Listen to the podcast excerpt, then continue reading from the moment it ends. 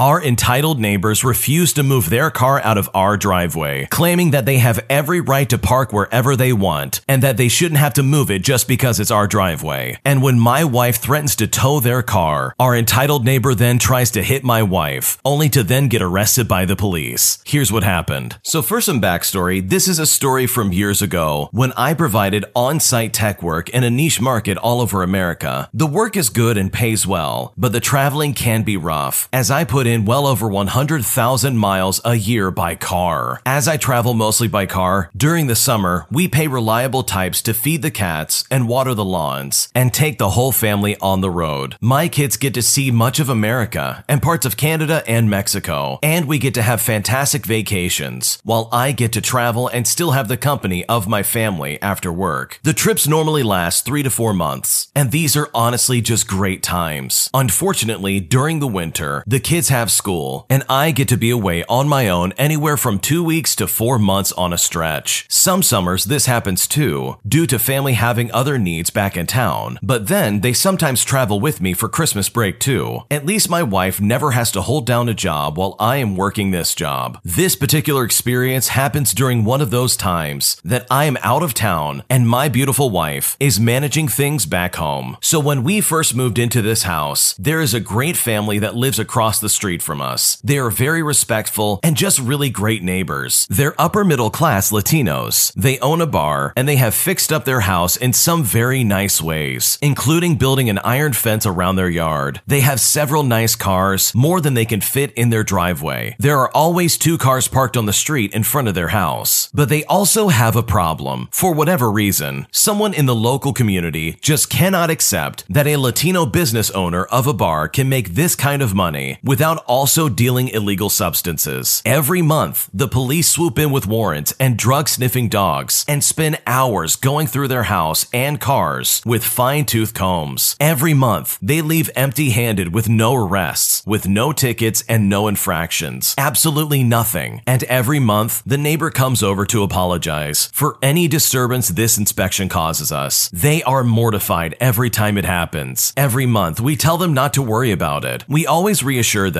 that this says more about the police than it does about them. Believe me, if they had been doing anything at all, they would already have been caught. They appreciate our support, and as my wife and children are also Latino, we are glad to give it. Finally, they've had enough of it. They sell the bar and the house and move to a smaller town in another state with a larger Latino population and open a new bar there, and I honestly wish them well. This then follows a string of much lower class Latinos in their old house, and none of them live there for very long, and I suspect that there may be a landlord behind some of this. Some of them are genuinely nice people. We even give two broken down vehicles to one fellow who is renting a room in the basement. I decided I was never going to swap the parts that I wanted to do in the first place, and as a result, this man was able to rebuild a single working vehicle and now can travel out of town for work. So that guy especially is just a good person. But everything changed when Macho Rooster moved in, and he lives there for a long time. He is the owner of this house, and this makes him somebody, and somebodies are an entitled thing to be. He struts about in nice clothes and bling. This is his domain. He has declared himself emperor of the street that we live on, and anyone who challenges that claim will eventually rue the day. Almost immediately, we start having trouble with him and his family for parking in our driveway or in front of our mailbox. If the mailbox is blocked, the post won't be delivered. My beautiful wife will take the kids to school or just pick them up and come home to find that she has to park on the street. This rubs her all kinds of wrong, but leaving nasty grams on the windshield is not improving things at all. If they get a shot at our driveway, they simply take it. Weekends are even more fun. Not only is this entire street filled with cars related to this house, but the party and the music is playing so loud, all of our windows shake, including the ones in the back of the house. If that is not bad enough, it keeps up until 3, 4, or even 5 in the morning. He has bullied many of the neighbors with his macho posturing. They won't call the police with a noise complaint out of fear. We call, and they just turn it up even louder after the police leave. Yeah, he's a real class act, this one. So this day, my beautiful wife returns from picking up the kids from school, and their car is in our driveway once again. What's different this time is the young lady sitting in the car, waiting for something or someone. My beautiful wife parks in the street, gets the kids in the house, and then comes out to have a chat with the young lady. It goes something like this My wife walks up and says, Excuse me, I need you to move your car off my property. You have no permission to park here. The young lady immediately gets an attitude and says, Excuse me, my uncle said I could park here, so you can leave. My wife then said, Your uncle doesn't own this driveway. He can't give you permission to park in my driveway. That's not how it works. But this young lady didn't seem to get it, as she just said that she has every right to park here. At this point, she then gets out, locks the car, and walks across the street. My wife then said, I can have you towed, you know. The young lady then turns around and says, You wouldn't dare. And this just goes to show how little this lady knows my beautiful wife. Not only does she dare, she has almost done it several times already and wanted to give them a chance to be warned. Well, now they've been warned. But before she calls a tow truck, my beautiful wife has a feeling this may escalate. So she calls the non emergency police line and lets them know the issue she is having with our neighbors. When they get the address, they actually say, Oh, it's them.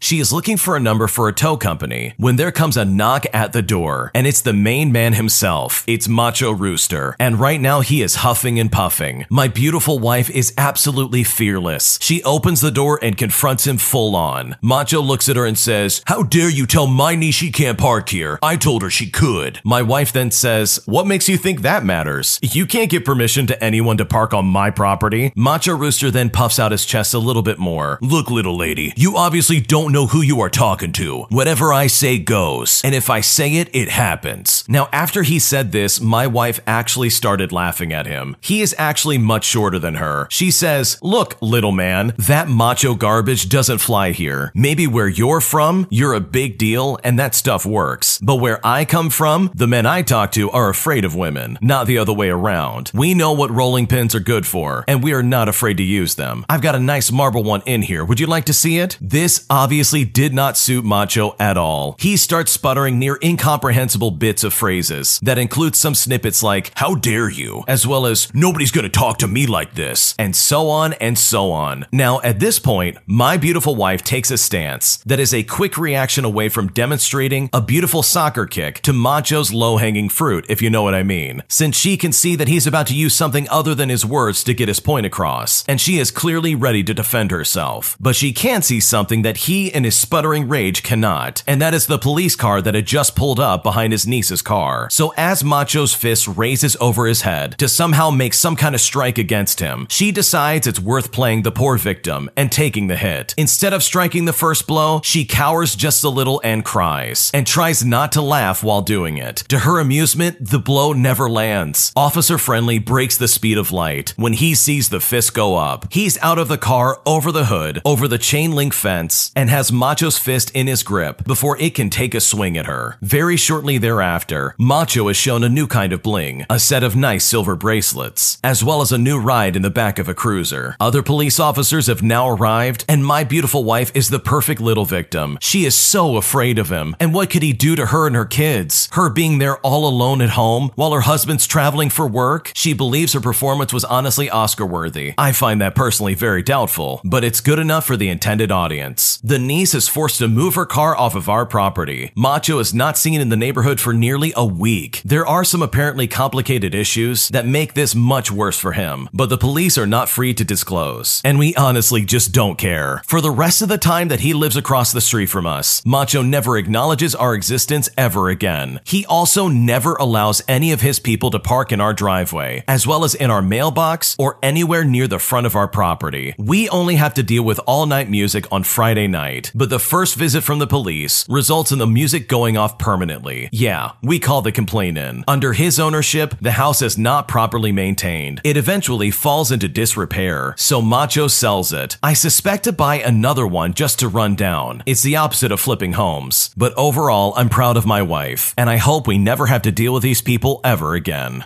Our bodies come in different shapes and sizes, so doesn't it make sense that our weight loss plans should too?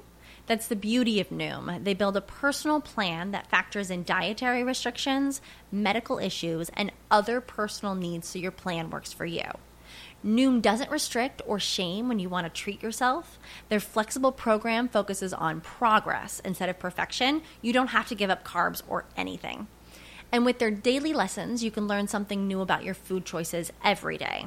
After just a few days of using the app, I learned how to recognize cues for overeating and how to choose the right foods to feel full. Stay focused on what's important to you with Noom's psychology and biology based approach. Sign up for your trial today at Noom.com. That's N O O M. Dot com and check out Noom's first ever cookbook, The Noom Kitchen, for a hundred healthy and delicious recipes to promote better living. Available to buy now wherever books are sold.